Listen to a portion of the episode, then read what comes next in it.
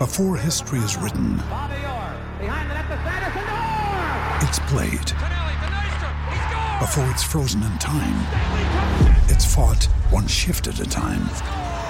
Before it's etched in silver, it's carved in ice. What happens next will last forever. The Stanley Cup Final on ABC and ESPN Plus begins Saturday. With threats to our nation waiting around every corner, adaptability is more important than ever. When conditions change without notice, quick strategic thinking is crucial. And with obstacles consistently impending, determination is essential in overcoming them. It's this willingness, decisiveness, and resilience that sets Marines apart. With our fighting spirit, we don't just fight battles, we win them. Marines are the constant our nation counts on to fight the unknown. And through adaptable problem solving, we do just that. Learn more at marines.com. We took it all. We brought them to our land. An endless night, ember hot and icy cold. The rage of the earth. We made this curse. Carved it in the blood on our backs. We did not see. We could not, but she did. And in the end, What will I become? Senua's Saga. Hellblade 2. Play it now with Game Pass.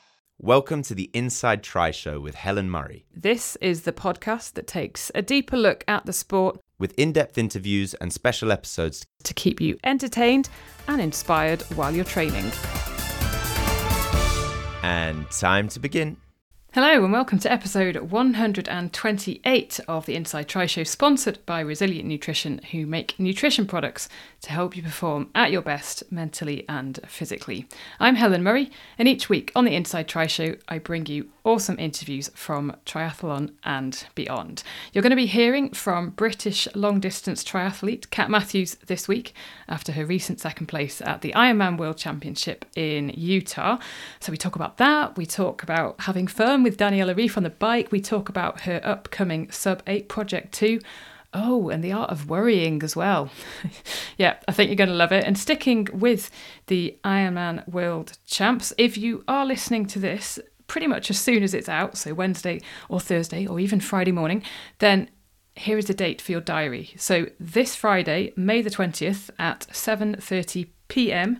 BST, so British summertime, Joanne Murphy from Try Talking Sport and I are going to be joining forces again for another tri commute. We are going to be celebrating everything that happened in St George on Zoom. We want you to join us as well. So Joanne was in Utah herself. She was the first female announcer to rock the finish line, and I bet she blooming rocked it. So to rock the finish line at, at an Ironman World Championships, and then all being well, this is the really really exciting bit. I mean, working with Joanne is always exciting, but the really exciting thing is that all being well, we are going to be joined by Kat Matthews herself, Ruth Astle, Laura Siddle, Fenella Langridge, Nikki Bartlett, and Hilary Hughes. And we would love you to join us.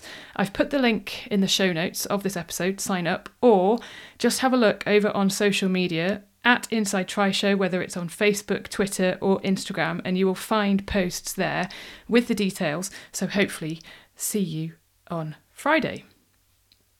Now, I heard plenty of good things about the Rock Triathlon, which took place at the weekend, the, the sort of the first one of the season. As you might know by now, I am going to be doing it in September. So they had one in Abersoch, the Wales one, for the first time this weekend, and or the first time this year clearly and then they do another one in september that is the one i will be doing i do need to get my backside across to snowdonia again at some point for a bit of a recce before then i have got love swim run in llanberis that's next month it's all very welsh isn't it i'm loving it doing all these local races and uh, yeah last weekend i did do a bit of swim run training and then again this weekend just gone i went again but this time it really hit me just how slow I am swimming in trainers. It's so hard. it's so hard. Like fun, but hard. Fun but hard. And when you're in the water, you're like, oh, I'm quite looking forward to a bit of a run actually. And then you get running and you get a little bit warm in your wetsuit and you're like, oh, it'd be quite nice to have a little dip. So yeah, it is. Um, it's good fun. I'm enjoying it. It's yeah, it's ace basically. Talking of events, don't forget you can get £100 off entry to next year's Highland Ultra with the code Inside Tri. So capital letters Inside Tri. That code is valid until the end of June 2022. I can highly, highly recommend the event. Chris King and his team put on an absolute stonker of an event. And if you are a Vino buddy or a training buddy over on Patreon, you will have got the full lowdown, day by day audio diary from Rich and I. And if you like what I do, if you listen regularly, then you can sign up to be a patron over at patreon.com forward slash inside tri show. And talking of people who support the podcast, I actually had a really, really good chat with Ali McDonald from Resilient Nutrition last week, and they have a lot of cool things in the pipeline. So you will be hearing about that in the coming months. And Ali and Greg have pretty much stood by me by sponsoring the podcast for the last two years. And I'm very, very grateful to them for all of their support. And hopefully, I'm going to pick Greg Potter's brains. He is a brainy guy, very brainy guy, over the next couple of weeks as well to bring you some nutrition advice for your races and gut training and, and stuff like that. So, yeah, watch this space on that front. And by the way, I will just say I can highly, highly recommend shoving a pouch of long range fuel nut butter in your pocket if you're heading out for a big hike or maybe a big ride, or if you've got a jar, just have a spoon out the jar before an early morning swim. It is amazing stuff. So you can get 10% off everything over at resilientnutrition.com. Just use the code inside tri 10. Now, I think it is safe to say that you enjoyed the recent episode with Nathan Ford. I know it wasn't an easy listen, I really do appreciate that, but I think it was an important listen. Leanne, you said this was such an eye opening interview. Thank you, Nathan Ford, for being so open with us and Inside Tri Show for an incredible episode. I couldn't stop listening. So many great reminders to make every day count. G'day, Ian. You said amazing interview. G'day, Kay, too. Um, Kay, you said this was an incredible story of determination and resilience. It certainly put things into perspective. And Kay, sorry for the dodgy Aussie accent. I know you're not originally from Australia.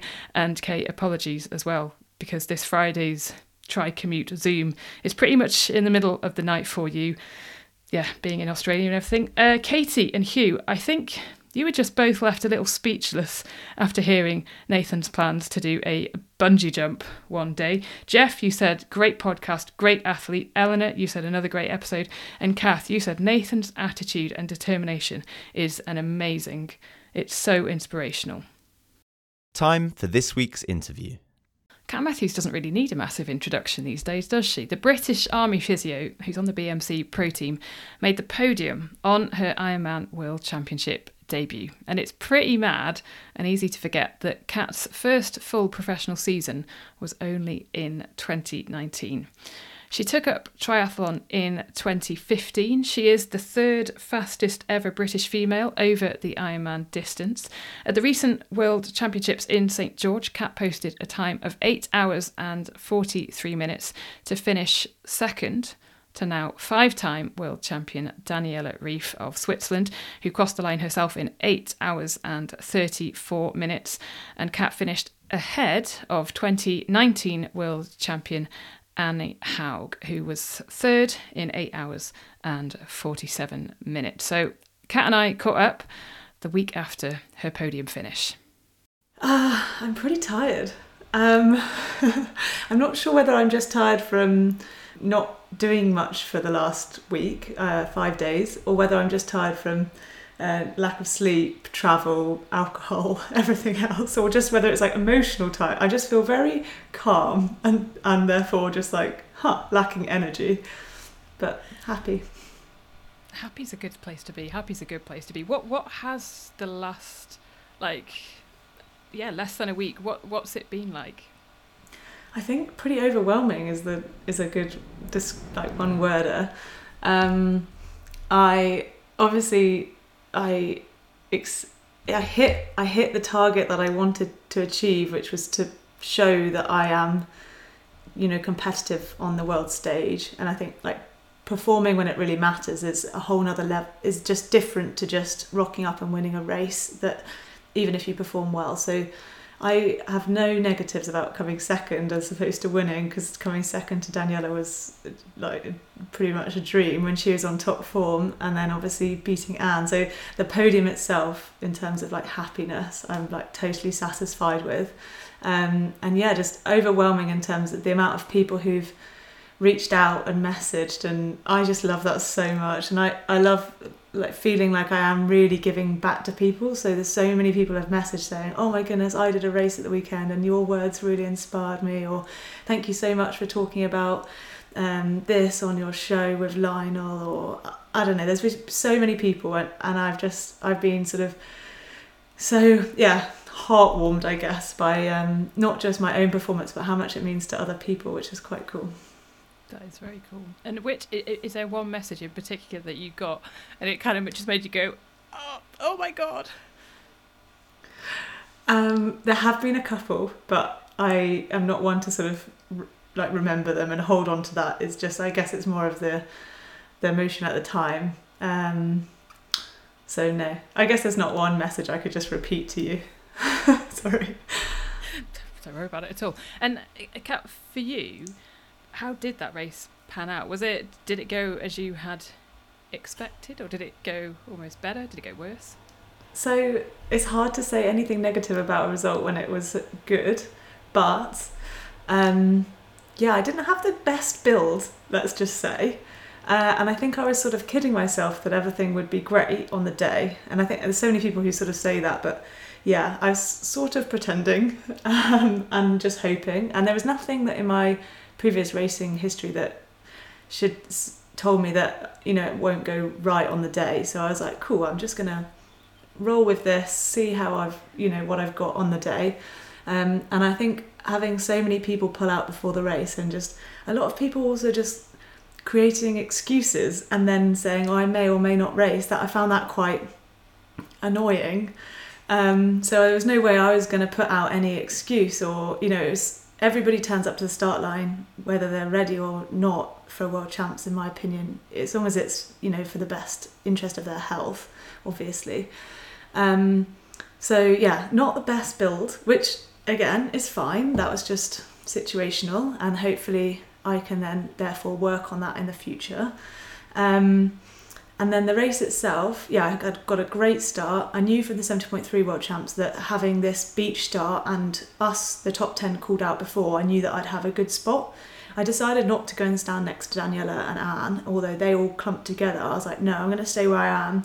I know I, I backed my little sprint. You get you get a few steps before you have to dive. So I sort of backed myself for that because because it had gone well in 70.3s and actually I got a great start and I was on the feet of I'm pretty sure I was with the top three. So um, Lisa Fenella and Haley for about 10 metres. Um, so obviously I got clear water, which is amazing. And then I sort of allowed the actual group that I knew I was going to be swimming with sort of sort of like come to me, if that makes sense, which was again a first. And it was just so comfortable.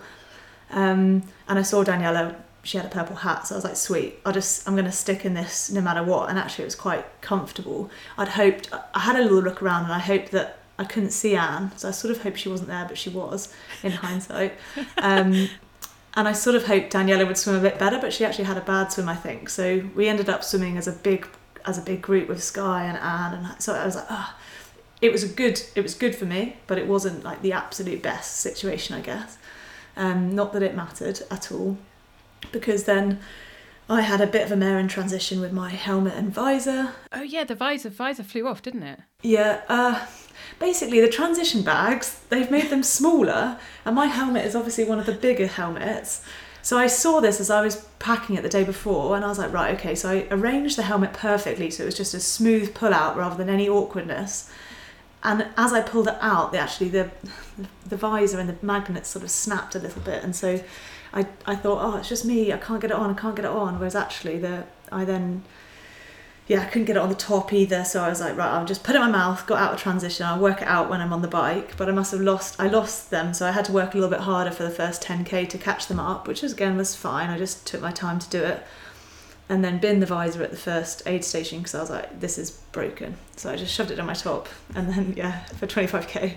And then, um, yeah, so the first part of the bike, my power was well up on where I wanted to be, but I knew that that was sort of going to be the case with the world champs. And I was like, it's fine, it'll settle, it'll settle. Like, surely Daniela can't, you know, keep. Keep holding this pace. Skye was there as well, so I think that's why I was like, maybe Daniela can, but Skye, I'm pretty sure she can't, um, from past experience and uh, and I took the lead at like 25k for a stint and like settled it. And Daniel obviously was like nah. And so she came back in front and I was like okay I'll cling on. Um, and then again I took took we sort of took it in turns for a bit and then it got to um, halfway through I don't know where it was maybe about 50 or 60k mm. and there was a turnaround with a big climb out of town and I, and she went for it. She, we sort of spoke just before this and she was like cool yeah like let's work together. It was really cool. So that was a really great experience and then she took the front on this hill and I was like oh I like we're talking like she started for me I was having to push very near threshold and we were already 60k in I'd already gone over my like I'd, I'd be extended over my sort of target um, average and I was like I just I don't think this is a good idea. So I decided not to go with her and then just slowly leaked time for the next 100k or something. And I actually had a real mental battle at that point maybe sort of 20k later I was like I'm losing I'm losing I'm gonna get caught. And so yeah the bike wasn't the most happy, but I've had much worse, and I was still I still stayed ahead, so it was fine. Um, it was just very very hard, and um, oh sorry, um, and uh, it's been a bit manic with media in the last month, so it's been quite yeah as, last month last week, so it's like constant um, phone calls and things. Anyway, um, so yeah, the bike itself fine. I actually pushed average having started so high, my overall average was lower than I had hoped. And I don't know whether that was like a psychological preservation or whether it's just I just faded a bit. Um, like I said, didn't have the best build, so perhaps also it was just a realistic target at that altitude. Maybe I'd been a bit underestimated the course. Um, but what was the real drama was when I got off the bike. I've never felt so bad. Normally I get off the bike and I'm like, yay, running. Um, this was like, uh oh, even coming into transition, I was like, I'm not sure if I can even do my normal like swing the leg over mount. I was like, I'm I'm actually not sure if my like leg and hip will be able to cope with that. I always have a bit of a rubbish hip, um, like glute area, uh, and so I manage that every day, all day, um, in life. Uh, but it had got really painful on the bike, and I was like, I'm pretty sure this is more than just you know, exercise pain. This is like trauma pain, as in I'm, I'm going to pay for this after the race, but I'll deal with that. So yeah, wasn't sure, but it was fine. Got off the bike, stumbled through transition. I think I was just a bit out of it still. Like I didn't even put my number on. I was a bit. It was all very. I was all very flustered, and I'm not sure exactly what what was going on at that point. Yeah. Whether I'd overheated in the snow canyon climb, perhaps. I don't know. Um, still haven't worked it out. And then yeah, horrendous, just felt horrendous. Uh, the first kilometre, I was like, oh my goodness, my legs have got absolutely nothing, um, which I just isn't normal for me. And of course, with this course, you start uphill, so it's 5k uphill, 5k down, 5k up, 5k down ish. Um, and yeah, it was horrendous. Um, I felt like I was getting blisters on my feet from the start, and yeah, it was a whole run. Felt awful. So, Kat, how the hell do you get through a whole marathon when you feel absolutely crap from the first step? Genuinely, I just don't know. I still can't even process it at the time, like how I was doing it. And I saw this like now. I'm like looking back. I'm like, how, like what?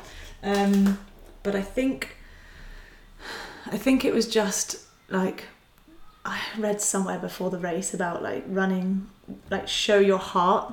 Uh, and I think it was just this idea of like it's the passion, I think. And it sounds a bit dramatic maybe, but it was the first world champs I've ever had. And it was like, you're in the race. I'm, I'm you know, I'm, I'm second. I've got potential to come third. At this point, obviously, I assumed that Anne would overtake me, but there was still second in my head. And I guess somewhere in the back of my mind was Daniela hasn't run that well in the last year and a half. There is a chance, and I outran her by about 15 minutes in Tulsa last year. Like, there is a chance she's gone off too hard once she matched me for the first 10k, I was a bit like, nah, I think she's okay. Um, so yeah, I was like second, third. Oh my goodness, it's a podium. And I think I just kept thinking about this that I've done it before, I can do it again. My heart rate was actually fine. It was just my legs had absolutely nothing. And again, that's something I haven't experienced before. Normally it's like my legs are sort of fine and it's like you have to sort of either control yourself, like not go off too hard, or it's um sorry. Um and uh yeah, so I don't know is the answer to that. And I just I just broke it down into stages. So 5k uphill and then enjoy the downhill. 5k uphill, enjoy the downhill. And it was just this constant like I'm okay, I'm doing okay. My legs feel rubbish, but I'm physically moving forward quite quickly. So it was like this a bit I guess it was a positive reassurance that it wasn't going like horrendously and because my heart rate was all right, I was like, well, I'm still functioning. So just keep going until you can't, I guess was my like my sort of eth- like headspace. I think that is impressive self talk. I I don't know. It I guess it's sort of it's not something I practice or I guess it comes naturally, so I'm not I can't take much credit for it. But like with right, when you were training in the army, did you have to do some exercises which were just horrific? And again, there is no choice. You just carry on. You're like, okay, I'm moving. Yeah. And the thing with that is that I never had a choice. When you're doing army training, you you abs- you can't say no. You can't say this is too much. There's so many people around and the environment is that you have to do it. Obviously, you could pull out, but you don't. Um, it's not like a triathlon where you can just pull out at any moment. So I do think that there is an element of like, well, I've had it worse, um, you know, and I have a choice. So it's my choice to make. Do I want to pull out or do I not? And and I think I think ultimate I do really think that must have a like an input an impact if that makes sense. Um, I think the worst I've ever had is, and this is the thing, my army experience is so little compared to some people. It feels silly talking about it, but in training, um, we had a nine day exercise I did with the reserves before I joined the regulars as a physio. And um, it was, yeah, we had a river crossing on day two and day seven. And it was, it was in a horrible period of weather, even though it was in the spring, summertime. And uh, basically, a river crossing means that everything you own, everything, completely soaked, like your boots, for example, like everything gets completely soaked and you have a dry set of clothes but your boots get wet. So it was just like this whole morale of it of like completely wet on day two. Then you're spending the next two days drying out and then for you to get completely wet again and you know, you can't have a shower, there's nothing. It's just it's horrendous.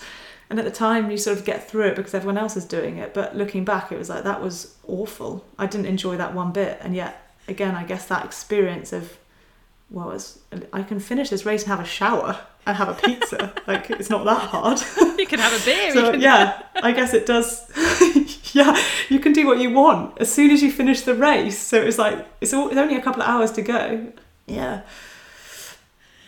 Yeah. What was the like the last sort of I don't know last five hundred meters or so?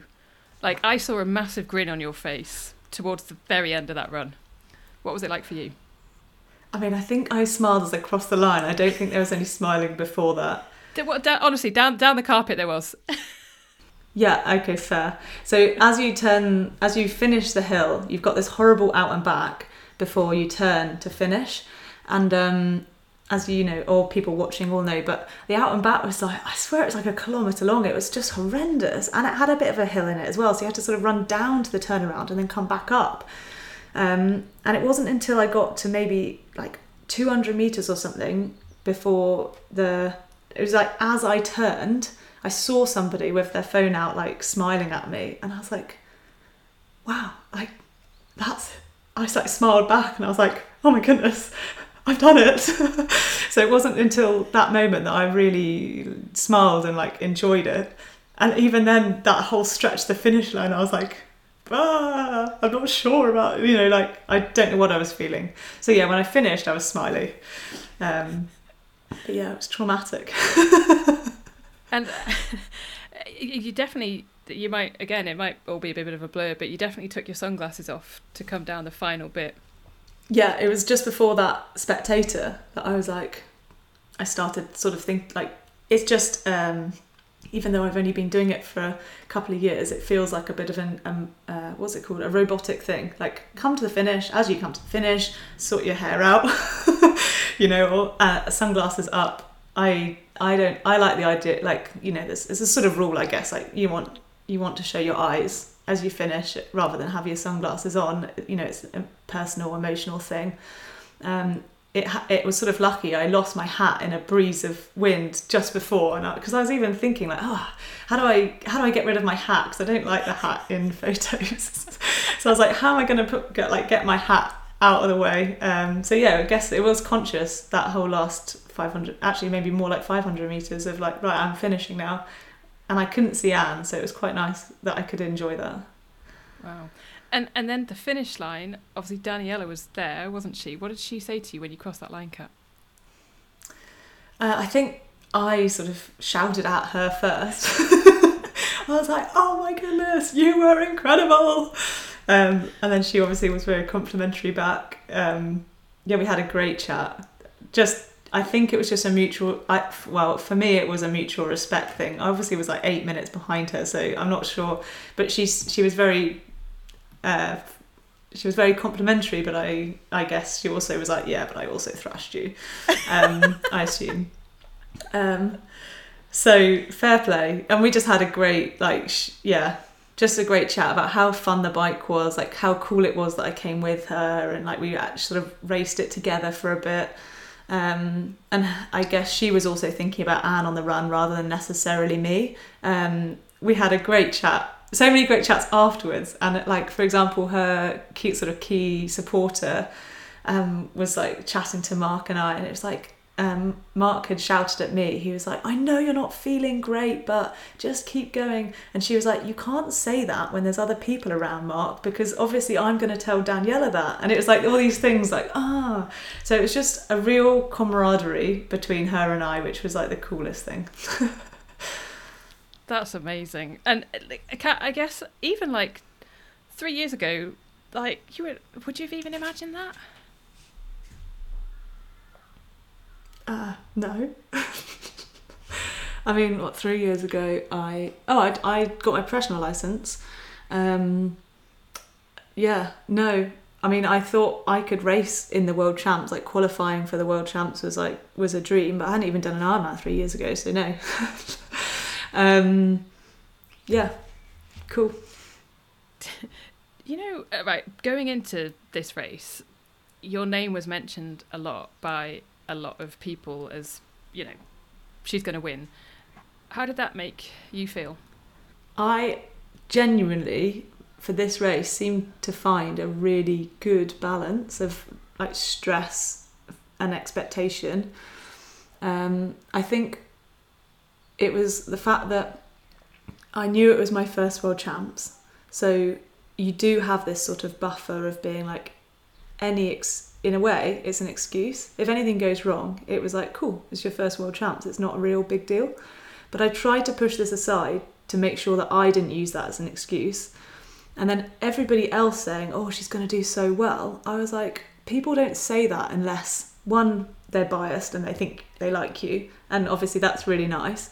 But people don't say that, you know, Chris McCormack, Mark Allen, um, you know, other people, other athletes, like professional athletes, the media, like um, statistics, you know, like Thorsten, try rating, um, for example, Brad Culp. I don't know, like maybe he's an, an exception to that, that list, but um, people don't say that unless there is statistical reason to say that. So I sort of took that as like, okay, if these people really think I can do it, then like, why don't I try and do it properly? And I think I use that sort of pressure of people saying you can do it as actual confidence to be like, yeah, I okay, well, cool, I can do this. What's stopping me from doing it? And if I guess you could like, Daniela performed outside of the statistics for her last year and a half, two and a half years if she hadn't, I guess I would have fulfilled that, but it, my performance would have been the same. Um, so yeah, I I guess that's how I balanced it as like it's only up to me and I can only do what I can do, and statistically that should be good enough to to win podium. We took it all. we brought them to our land. An endless night, ember hot and icy cold. The rage of the earth. We made this curse. Carved it in the blood on our backs. We did not see. We could not, but she did. And in the end, What will I become? Senua's Saga. Hellblade 2. Play it now with Game Pass. Okay, round two. Name something that's not boring. A laundry? Ooh, a book club. Computer solitaire, huh? Ah, sorry, we were looking for Chumba Casino. That's right. ChumbaCasino.com has over 100 casino style games. Join today and play for free for your chance to redeem some serious prizes. ChumbaCasino.com. No purchase necessary. Full prohibited by law. 18 plus terms and conditions apply. See website for details. And did those statistics then oh, give you a little bit more confidence, given that you said that your ha- your build hadn't been great? No, because I think I the statistics side of it or whatever people were basing it off was my performance at Lanzarote, and I knew I had since then I'd hadn't had a good time. Um, but I know that in the future there's so much more I can do. So I'm like using that as like cool. I I've learned on the worst day, like psychologically, I've got this, and so therefore going into Kona, for example, I was going to say Kauai then. I mean, let's go with Um, Kauai. I quite like that. okay, Hawaii, cats Hawaii. Anyway, um, then I'm like, yeah, I can. I've got more to offer without doing anything special. So I'm not going to try and change anything to try and beat Daniela in the, you know, like next time. I'm not going to change anything. I'm just going to keep doing what I'm doing, and hopefully, can have a good build into it. Um, you can never, you know, that's part of the world champ. That's part of a world champs race is being fit and healthy enough to start. So I just, I guess you always have to mitigate. Everybody will have mitigated, you know, um, reduced or adapted their training slightly, whether it was for health or for injuries. And I hate, I, I find it so frustrating when people finish their race being like, yeah, I had had a good race, but this went wrong, this went. I'm like, well, that was your race. Like you, you deal with that. So yeah, no excuses. What I do want to know, though, Kat, is how are you feeling about what did we just call it? Kawaii? Kona? Kawaii. Uh, yeah, I mean, it's only in five months' time, so it's like the coolest thing because you just come off. I mean, I said I say it's the coolest thing that I think it's double-edged sword. It's the coolest thing because it's like sweet, new focus, only five months. I've got time off, sub eight time off, and then Hawaii build. Like, how great! You don't have to have this whole period of like, oh, what do I? How motivated am I? I did it. And the other edge of the sword is like, oh, I'm only going to be second for five months, and then I have to like reprove it again in a way. Um, but I guess that's you know that's the I that's the psychology of switching up a threat and an opportunity. So it's the opportunity to improve on second or to solidify a podium rather than the threat of losing it. That's what I should be thinking about. I can tell that you've already got that excitement in you for it.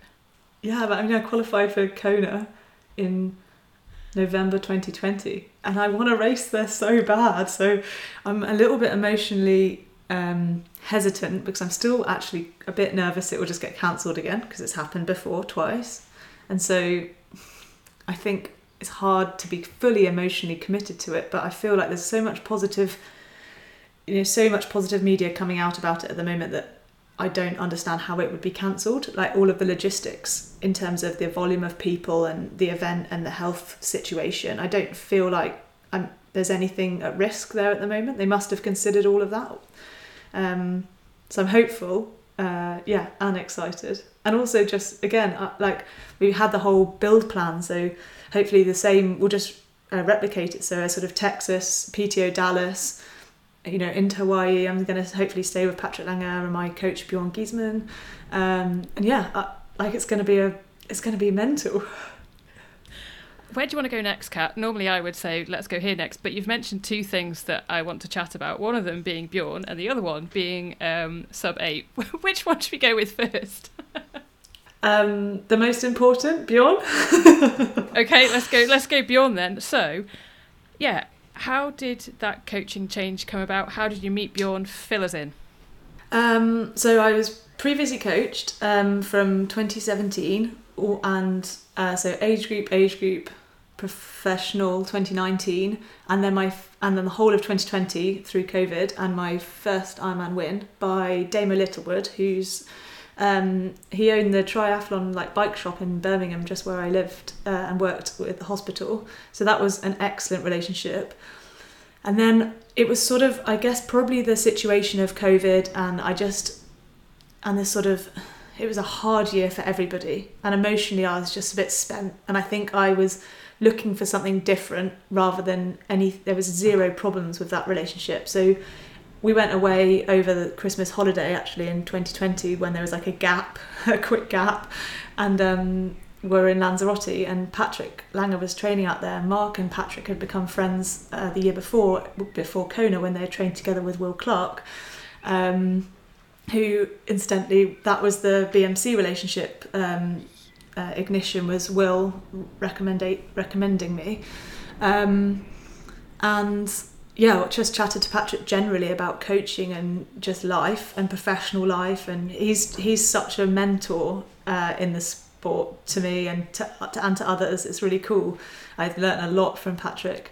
Um, and yeah, he was he basically was sort of said, well, lots of information, and at the, at the end it was, well, if you wanted, you could always have a chat with my coach Bjorn, which was a bit of an invite, you know, and, and an offer that I was like, wow, that's so generous because obviously sharing a professional coach with someone is, you know, it's always a balance because you want it to be a um, fully about you and you know as soon as you start sharing things it's you know you spread the love i guess. So it was really cool that patrick you know i guess in a way you're inviting someone to train with you and in your squad. So yeah it was a massive um massive gift. And i had a chat with bjorn and it was like i thought it was quite cool um quite laid back. Uh we had the same ideas about run volume and just training and being like happy rather than being overstressed.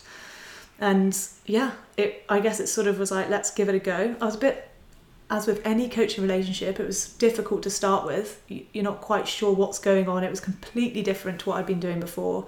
As in volume was about the same but i was doing biking and running on the same day which for me was like what i had never done that before um, and I guess like it was quite basic to start with because I was in the UK and I was on the turbo lots. It was like just 75 minute sessions and I was like, I need to do more training, I think. And he, and it was like, nope, just crack on with this for the next month, and then we can discuss it. I was like, okay.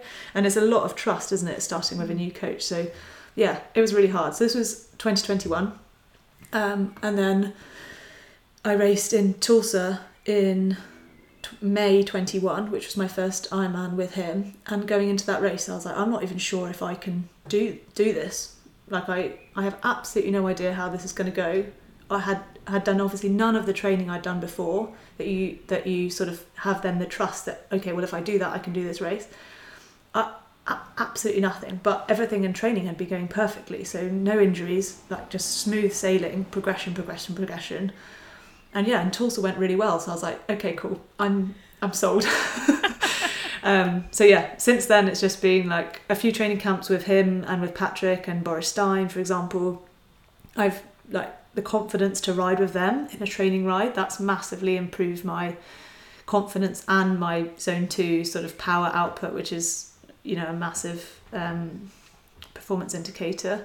And so yeah, uh, there's been ups and downs. Uh, it's it's always tough. I don't think you can ever have a perfect coaching relationship. But the cool the coolest thing about um, well, one of the cool things about him, I guess, is that I can just we chat whenever I want and it's never like too much or not too little. It's just like cool. And if I have feedback like I think I would really value you know a little bit more f- feedback on this session or this week. I really need a bit more support. It's like cool. Yeah done. Like and it, it's like that receptive like yeah whatever you need to make you feel as happy as possible is is his sort of idea and I love the psychology of it like going into a race, I'm like, do I need to do some longer bike rides? And he's like, well, if you want to, if you think that would make you feel better, but you don't need to physiologically. I'm like, cool. Well, I'm not bothered about doing six hours then.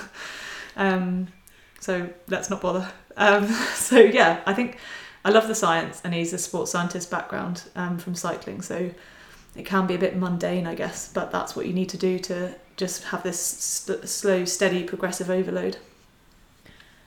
And you mentioned a very important word there, Kat, which I want to pick up on: happiness. how do you how do you how do you then stay as a happy as a happy cat? um, I think just support from the right people, positive energy. I'm, it's very it's a very I guess the training I do is quite easy. It's not crazy high volume. So I'm not like knackered all the time. It peaks and troughs. So when we go away on a training camp, it's like, yeah, I am pooped and all I do is train, eat, sleep, repeat three times a day. Um, and I guess I get a lot of load from that. But then when I come home, it's like, cool, easy week, and we're talking like 15 hours a week. So I have the time to go to the cafe, enjoy my life, pop to the post office, you know, like relax and, and enjoy the lifestyle rather than just be thrashed all the time. And I don't really do that many sessions that are like just horrendous, you know, four hours or six hour bricks and stuff like this. I just don't do that. So every session, like especially running, I'm like, sweet, I get to run, like, and it's like this pure enjoyment of yeah cool. Um, it's not always like that. There's some days where i'm like oh i just can't be bothered. But mostly i'm like sweet i get to do this and i can improve. And because the session's never that hard it's like cool that was fine. I enjoyed that. Um, so yeah. I like that. And um kat with the with the running on the days that you do feel uh what are they like? I think it's more the long bike. Like if it's got like a three hour bike and I can't be bothered because I've done three hours the last five days. I think that's that's probably more when I'm like oh because it's the effort of going out, especially if it's not the nicest of weather, and just putting the kit on and then it's just like oh. And if you've already swum in the morning, it's like seriously. I get to like two p.m. and I'm like probably should start.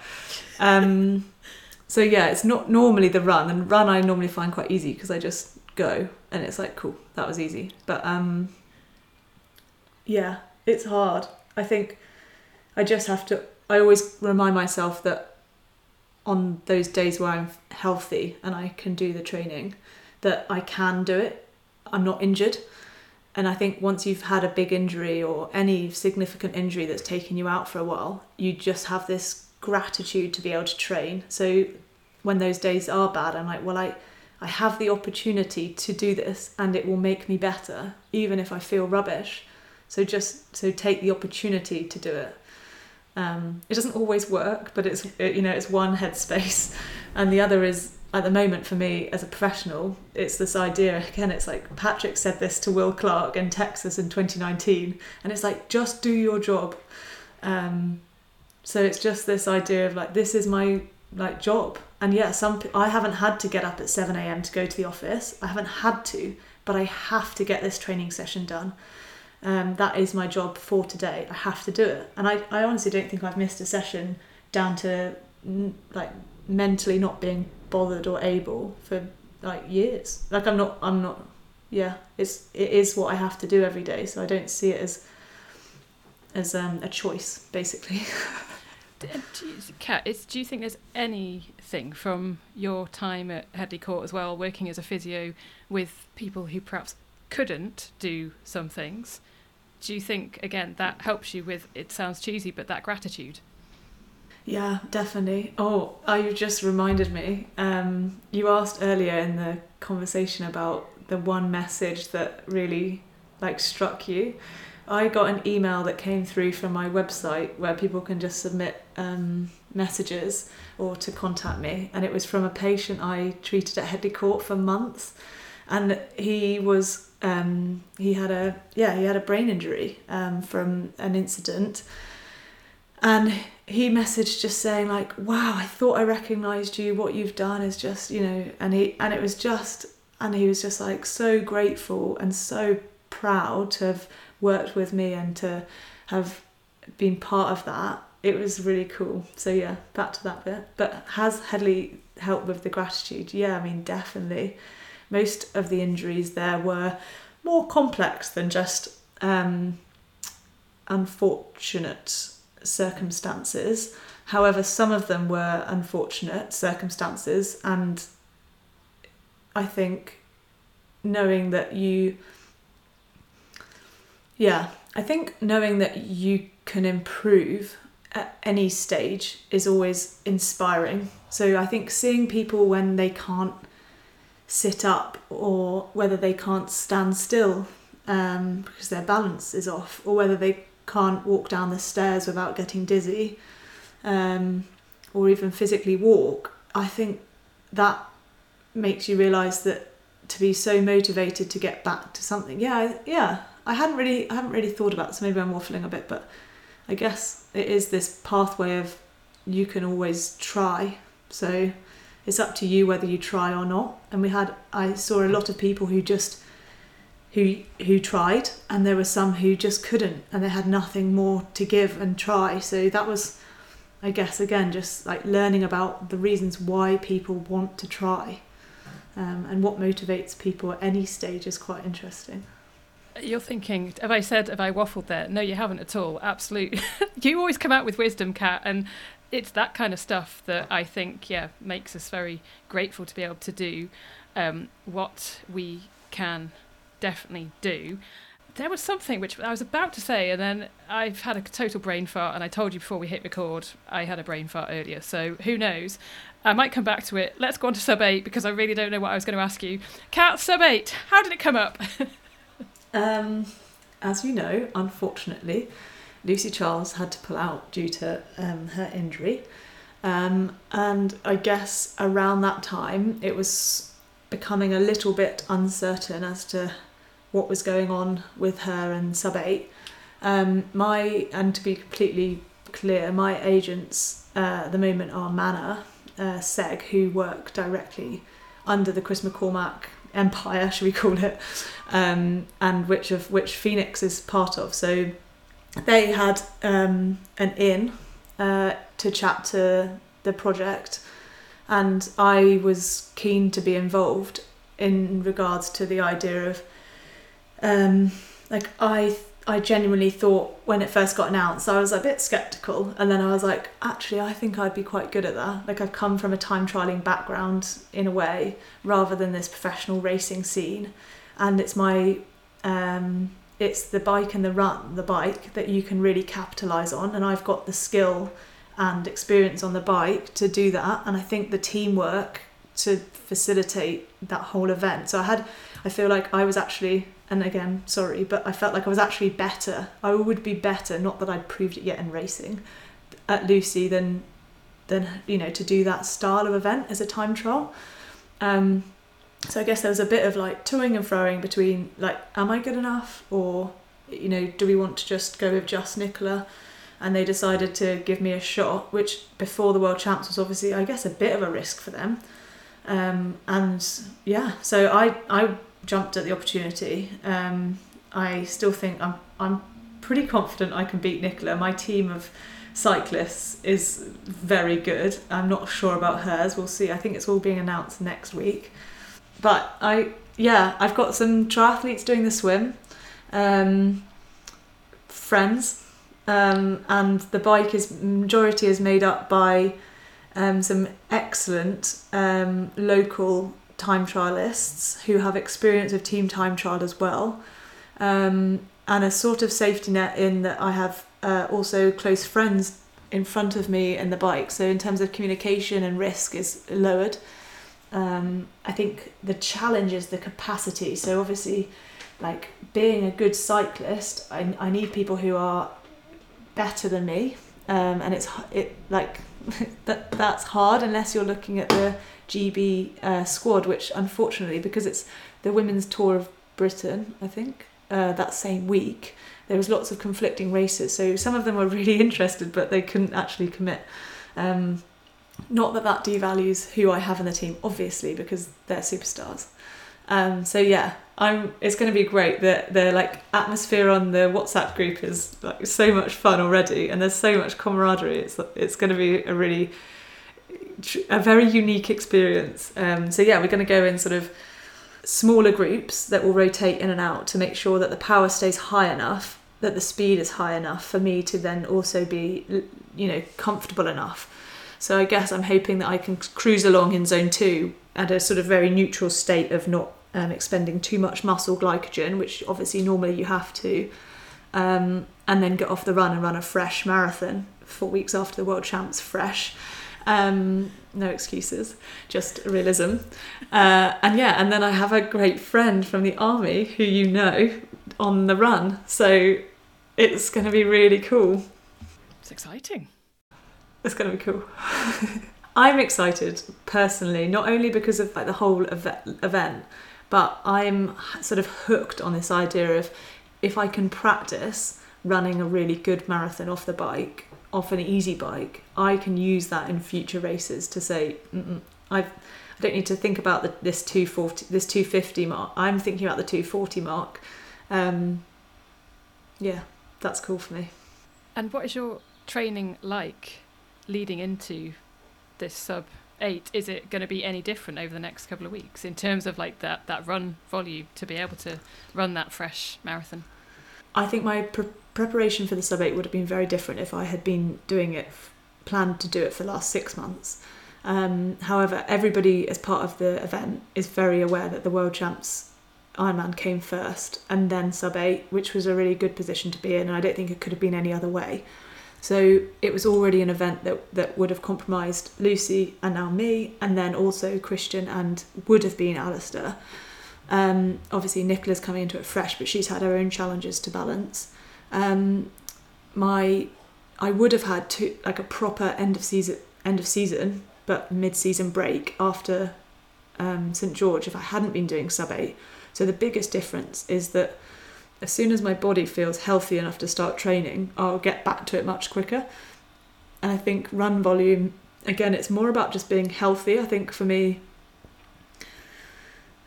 naively maybe, but based on previous experience, as long as I can be healthy on the start line, I think I can run a hard marathon rather than feeling I need this big build into it.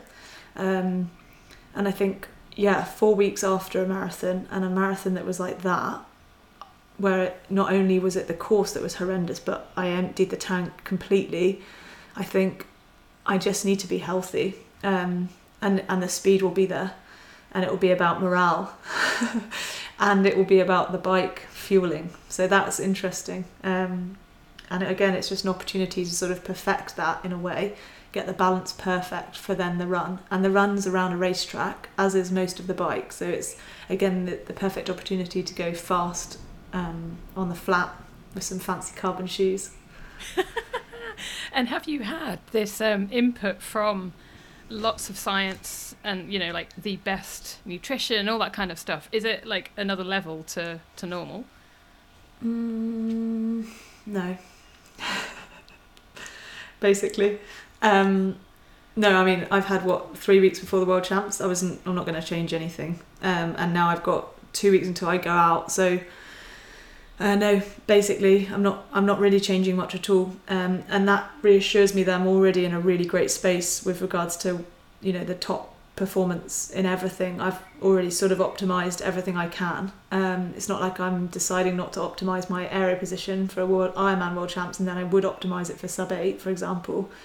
Um, there's been lots of input in terms of advice, and I guess more regarding the team time trial format that um, actually Mark, my husband, has just absorbed. He we went into this project together. Um, I said I didn't, I couldn't do it alone, and I'm gonna need, I needed him to do everything except for physically me performing.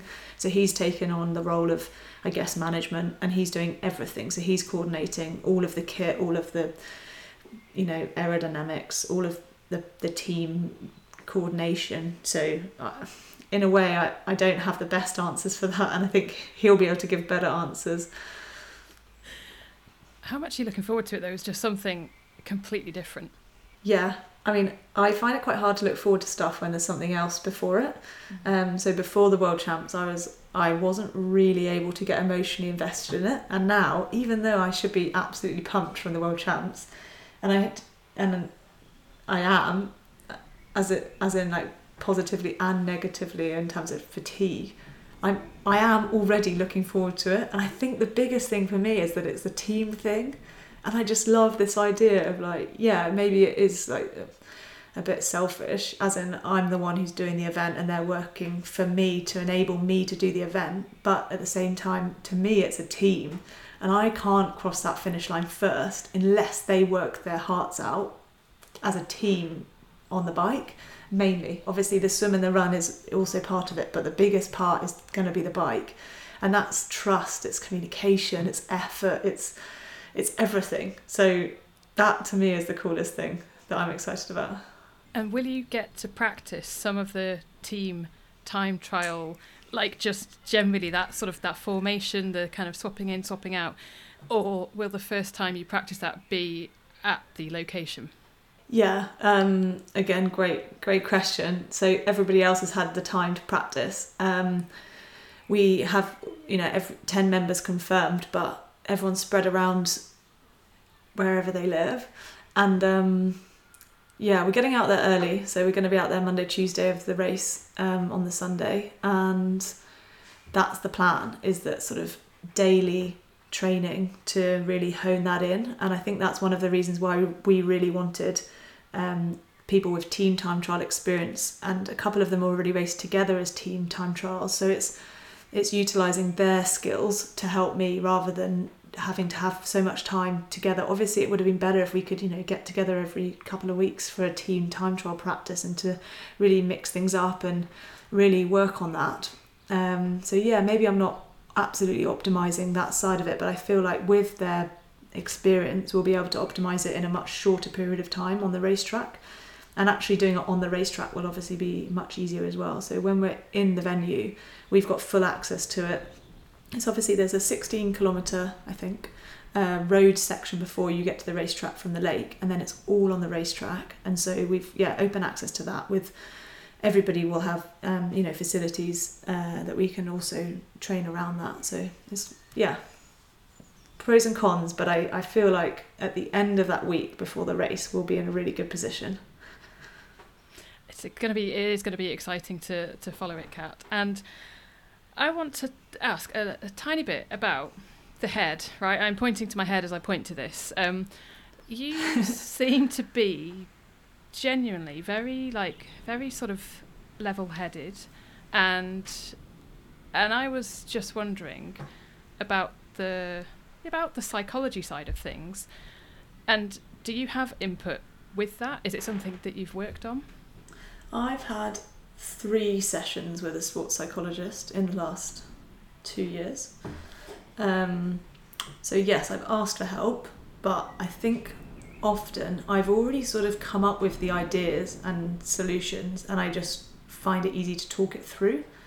Um, there's definitely been some good input through. So uh, with the army, I have access to TASS, which is the yep. university scholarship scheme for uh, high performing athletes, and so I'm able to access sports psychology at the moment through Bath University. And there is a guy who I have chatted to a couple of times called James Lamborn, and um, he actually was really good at sort of yeah listening to what I had to say, and then he created or we discussed a like a confidence profile and we basically sort of listed like what makes me confident and therefore and then sort of ranking it and rating it and then I was able to review this and say okay well therefore what do I need to do to make that number better? Um, so this year I've really I feel like that was massive and I did that in October and I've haven't really reviewed it since because it was so useful. I was like from that I made decisions for the next six months of being like right if if I can do this and commit to this, then that's going to make me confident going into the swim. So it was like, right, volume and a training group. And I did that. And then before the race, it didn't really matter how the swim went because I'd I'd achieved the goal I set out to achieve, which was being confident going into it because I'd done everything I could do. Um, sounds simple maybe when I rationalize it, but I, I think it's just this I really like structure and rational deductions. So I, I just use that to sort of settle my mind. But it might seem like I'm very level headed. I'm sure my husband Mark would give you a completely different answer because half the time I'm like all over the place. And yeah, I'm I'm a massive worrier. Like I worry about everything all the time. And I like I guess I've found a way to cope with that and to balance that. But there's a lot of times where I'm like I'm sat on the sofa. Even this week, I sat on the sofa feeling rubbish because I just eaten for three and drank for three days, and I was like, oh, like I feel rubbish. How on earth am I going to do triathlon again? And I, you know, like this constant self doubt definitely drives me to be better. so, Kat, self doubt. See, we've swapped the body image for self doubt. This is good. right, self doubt though. I guess people might look at you, and you, you don't you don't necessarily come across as having lots of self doubt. Yeah, but don't we all? yeah, I mean, I try really hard to put what make my social media as honest as I can. But sure, like when I'm having a little cry because something's gone really badly, I'm not going to put that on social media. Um, well, not at the time anyway. I might reflect on it, but so I think it's very hard to really portray absolute everything because it's a vulnerability, isn't it? So um, yeah, I'm not going to put on my social media three weeks before an event that I'm feeling like I'm sat on the floor and I don't think I can even. What's the point in even going? Because I can't even push 200 watts, let alone 250 or 300. Um, so yeah, constant self doubt. Like I said, you know, what if what if my blister doesn't heal? What if I can't run tomorrow? What if I, you know, what if I'm like constantly worrying about it? Um, and I think I think that's normal.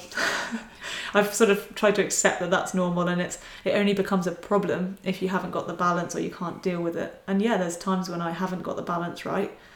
Um, you know, I've cut trips short because I can't cope with the situation I'm in, or I've had to completely change race plans because it's not it's not working or it's not right. Um, and I think I've just learned quickly that I have to I have to be mentally sound to be physically healthy as well. So yeah, the two are really really entwined. Um, it also helps that I have a real passion for like psychology, and I love to read about it and or to listen to audiobooks and podcasts and I think it's just education at the end of the day. Like I love I love to educate myself and then apply it to my life. Um, I've got a lot more to learn, I'm sure. And Kat, I want to finish off on one thing. I know that you are very, very passionate about and you mentioned it at the beginning actually, inspiring others. What would be your almost like the, the biggest thing that you would like to get across to people with that? Um, I think it's the mindset of uh, like emotion that you can control how you feel about things. Um, and I've I it's not my idea. Like I I read and I learn and then I try and portray this, but I I hope to make it more relatable by them portraying it to other people rather than them having to read the book and learn it for themselves. So I think it's yeah, it's the idea that we're always faced with challenges and it's up to us to how we then cope with that emotionally and decide what we do about it. And I think with triathlon, that's one of the cool things about the sport is that there's challenges every single day.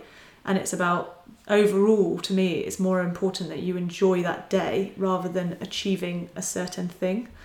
Um, so i guess my advice would be that once you've made a decision to commit to something stick at it. So have have reasons for the decision and then fulfill it. And that's the most rewarding element of the day and the week and the month and the year rather than finishing a race in first.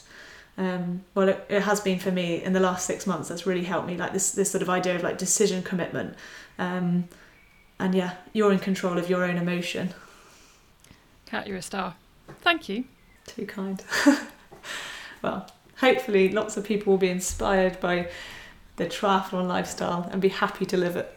That would be the dream thanks for listening to the inside tri show if you want to get in touch or get a little bit more information on anything, then reach out to Helen on Instagram or Twitter at Inside Tri Show. Thank you very much for letting me know what you have been up to. I love hearing it. Pete, you've had your first sea swim. Of the year. You said. Nick, I hope you are feeling better. You got COVID, but you did say it meant I felt zero guilt spending nine hours watching the World Champs. Deb, well done to you. You did 75 miles on your bike in beautiful sunshine in preparation for Ride London. Alicia, you said I raced in the World Duathlon Championships in the middle distance in Viborg in Denmark. It was the first time for me in the GB age group. Viborg is a beautiful cobbled city, but six lots of cobbles on the run are not fun. Kay, I love this. You said my replacement TT bike turned up five months early. Kay, this is clear that you are not in the UK because I don't think any bikes would be turning up five months early at the moment. But you said I had a jaunt out on the road. It was the first time on the TT outside since a racing accident back in January. It was a fast, smooth ride. Great news as well from John, who's also back on his bike nine weeks on from a crash. David, you said you were tail walking recovery at Park Run. Keith, first time back in Italy for three years. Oh, I've missed it, you say. Keith, I, I, I do miss Italy since our big bike ride back in 2017 when Rich and I rode the length of Italy. Oh my God, I miss it. I miss the pizza. I miss the delicious food. I miss the sunshine. Anyway, Rob, you did the Rat Race a Dirty Weekend. It was a 20 mile obstacle race with 200 obstacles. fun, fun, and fun. Mark, you were doing a sprint aqua bike. Another Mark, you were out in the sunshine at Ironman 70.3 Mallorca. And then Thomas, boom to you. You said I finished top 10 in a local race, in brackets, eight people started in my category. Excellent work, Thomas. Keep me posted with what you are up to. You can reach out to me at Inside Tri Show on social media, or you can always drop me an email. It's helen at InsideTriShow.com. Do not forget, you can get 10% off everything over at resilientnutrition.com. Just use the code INSIDETRI10 for a discount at 33fuel.com. Use the code INSIDETRI33 and then comfuel.co.uk will also give you some money off with the code INSIDETRI that is it from me for this week. Hopefully, see you on Friday at the Tri Commute. But otherwise, happy training, happy racing, and we'll catch up again next week.